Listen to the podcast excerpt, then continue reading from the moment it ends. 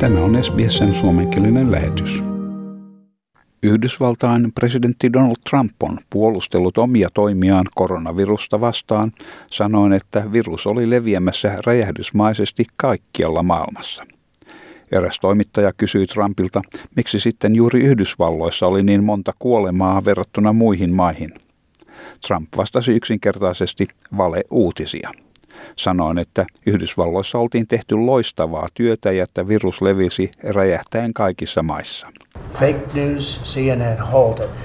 Uh, we have done a great job in this country. We haven't been given, and not me, I'm not talking about me, Vice President, the task force, have not been given the kind of credit. If you look, countries all over the world are exploding right now. People that you said were doing a wonderful job, so wonderful. But right now, take a look at the countries that are exploding. You have Italy back, you have Spain back, you have France back, you have Germany back. You have a lot of countries, and that's not to knock them.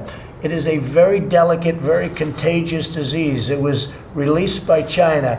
It should never have been allowed to release. Trump sanoi, että Yhdysvallat oli tehnyt uskomattoman hyvää työtä. Uusimmat tilastotiedot paljastavat, että maassa oli ollut yli 4,8 miljoonaa koronavirustapausta ja lähes 160 000 kuolemaa.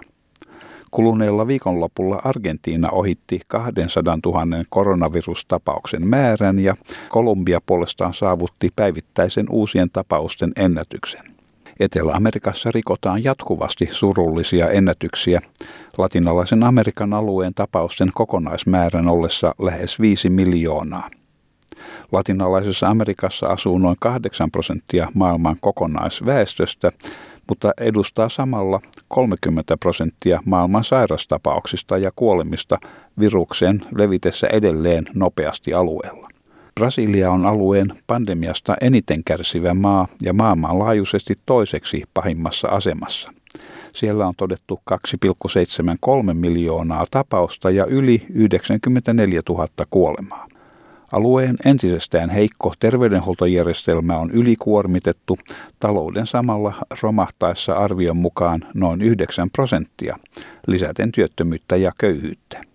Epidemiologi Luis Jorge Hernandez syyttää kolmea maata synkistä tilastoista.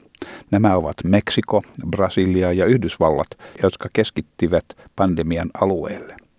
Näissä maissa ei sovellettu aikaisen vaiheen karanteenia, ei ryhdytty toimiin sosiaalisen välimatkan ylläpitämiseksi ja Yhdysvalloissa epäröidään edelleen pakollisen hengitysnaamareiden käytön kohdalla. Nämä kolme maata ovat vastuussa siitä, että latinalaisesta Amerikassa tuli pandemian keskipiste. Muutamat muut maat, kuten Kolumbia, Peru, Argentiina ja Keski-Amerikka puolestaan toimivat ripeästi asiassa. Poikkeuksena kuitenkin oli Nicaragua.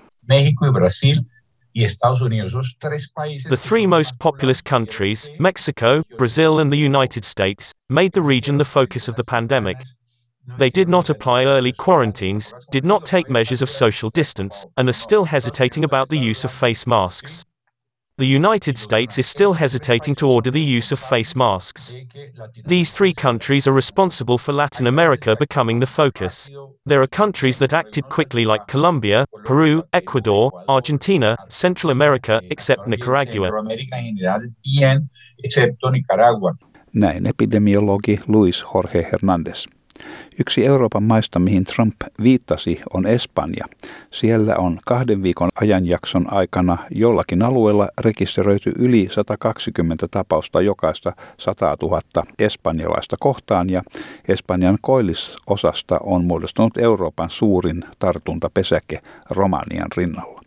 Espanjan terveydenhuoltoministeriön Fernando Simon sanoo, että suurin määrä tartunnoista sai alkunsa yökerhoista ja kapakoista. Eh, tenemos un número importante de brotes abiertos todavía, 560 We still have a significant number of active outbreaks, 560 of around 680 outbreaks notified up to this date.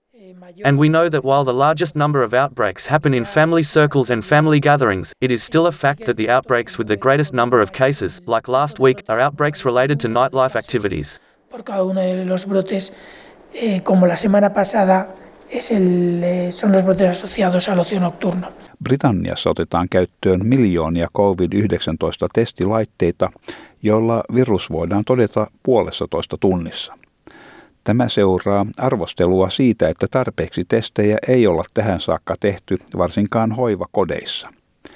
Chelsea and Westminster-sairaalan lääketieteellinen johtaja Gary Davies sanoo, että testien suorittamiseen ei välttämättä tarvita terveydenhuollon ammattilaista, mikä nopeuttaa menettelyä. Uh, previously, we were having to wait 24 hours or longer to get our swab results back, and this meant that we were needing to use lots of side rooms to isolate patients.